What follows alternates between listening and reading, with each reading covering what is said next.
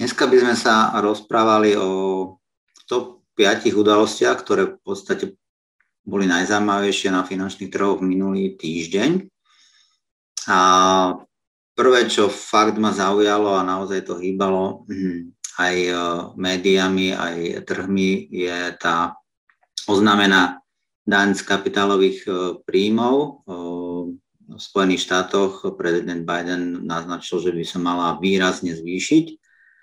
Um, myslíte si teda, že trhy budú na to reagovať nejak panicky a budú sa teraz vypredávať portfólia, alebo uh, môžeme očakávať len nejaké mierne reakcie, ako sme videli?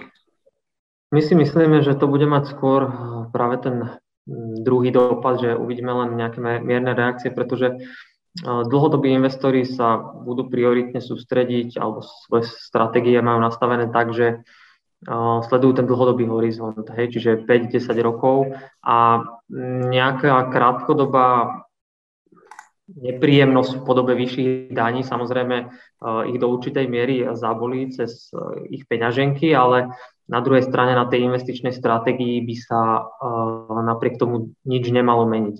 Prezident Biden hovoril nie len teda o zvyšovaní daní z kapitálového výnosu, ale aj o zvyšovaní korporátnych daní, čiže tam je ten trend jasný, že budú sa snažiť ako keby vyššími sadzbami zdaniť práve tých bohatých, tie superkorporácie a budú sa snažiť uh, ako keby naplňať ten štátny rozpočet, ktorý následne môže financovať teda tie veľké stimulačné balíky a, a tým pádom sa aj nejakým spôsobom rozdistribuje to bohatstvo v rámci, v rámci teda Spojených štátov.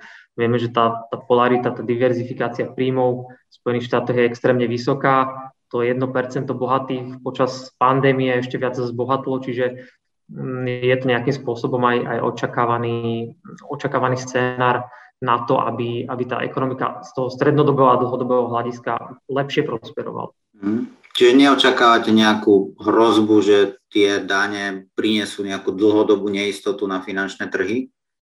Mm, zatiaľ si to nemyslíme a hlavne aj kvôli tomu, že tie kapitálové výnosy alebo tu dan z kapitálových výnosov investor platí, až keď zrealizuje teda ten zisk.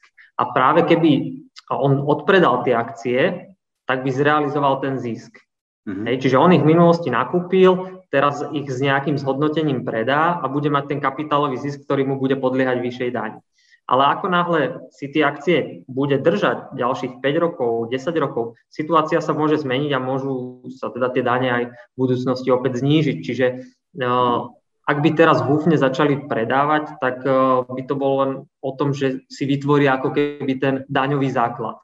Ak e, predávať nebudú, tak žiaden daňový základ mať nebudú a, a tým pádom môžu sa držať tej svojej dlhodobej stratégie a pokojne držať e, časť toho portfólia v akciách.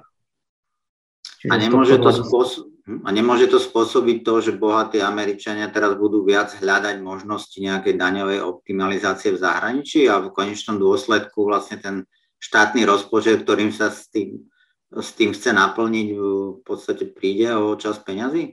Áno, rozumiem tejto otázke. Do určitej miery je to možné, že teda uh, budú ne, zakladať nejaké family office alebo budú sa pozerať možno po tých daňových rajoch, ale na druhej strane uh, otvoriť nejaký investičný účet americkému občanovi je pomerne náročné aj napríklad v našich končinách.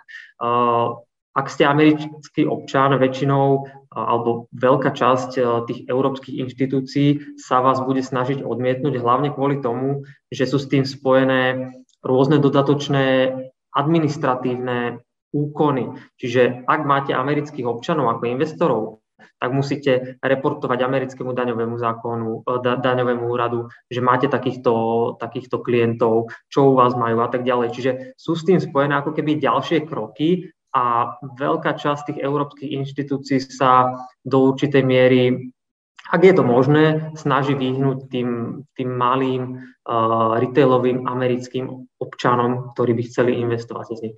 Samozrejme, iné je to v prípade nejakých uh, veľkých inštitúcií alebo, alebo fondov, tam sa môžeme baviť o tom, ale, ale ten samotný americký rezident to nemá úplne ako keby jednoduché otvoriť si účet niekde inde ako v Amerike. A mm. hlavne aj kvôli tomu, že teda ten americký daňový úrad veľmi sa snaží ísť po tých príjmoch amerických občanov, aby boli teda mm. zdaňované tak, jak majú byť a tam, kde majú byť.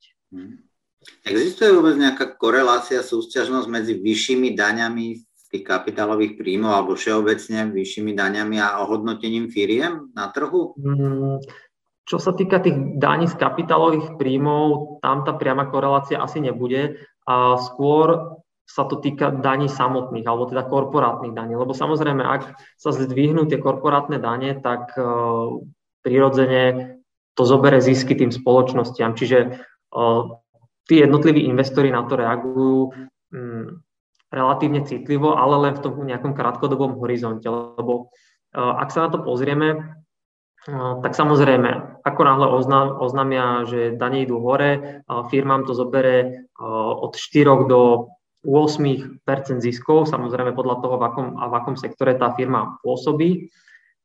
Ale na druhej strane zase prichádzajú stimulačné opatrenia, ktoré distribujú tieto peniaze povedzme tej strednej triede, tej pracujúcej triede, ktorá samozrejme nespraví nič iné, len zoberie tie peniaze a zase ich minie na tie iPhony alebo iný spotrebný tovar, čo sa v strednodobom až dlhodobom horizonte prejaví na raste príjmov tých spoločností. Čiže krátkodobo takéto oznámenie, že ideme zvyšovať dane, môže byť pre akcie nepríjemné a stretne sa to možno s nejakou miernou korekciou. Samozrejme, tie veľké spoločnosti to budú nejakým spôsobom komentovať, že to nie je príliš optimálne, alebo aká by mala byť tá sadzba, či by nemala byť nižšia. Ale e, v strednodobom a dlhodobom horizonte pre tú ekonomiku to v konečnom dôsledku môže byť prospešné. Mm-hmm. Dobre, preniesme sa na nejaké dopady toho, čo sa deje v Amerike, hm, do Európy a možno na Slovensko.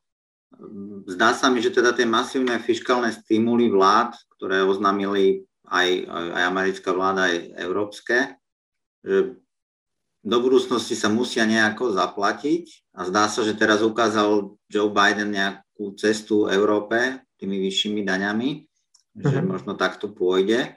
Myslíte, že táto idea sa preleje a tento trend zvyšovania daní sa preleje do Európy aj na Slovensko?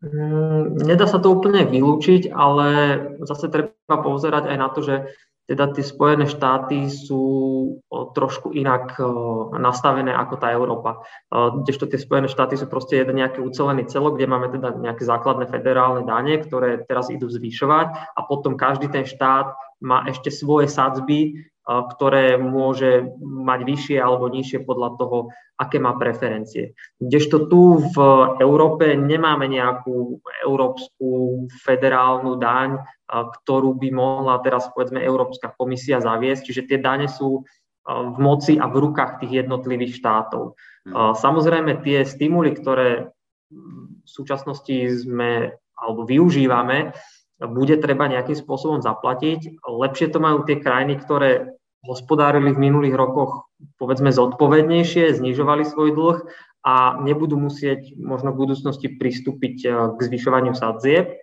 eh, zvyšovaniu daní, ale na druhej strane eh, štáty, ktoré nejakým spôsobom prejedli tých posledných 10 rokov, tak budú musieť niekde hľadať, hľadať možnosti a hľadať zdroje na to, aby to nefinancovali iba nárastom toho dlhu. Hej.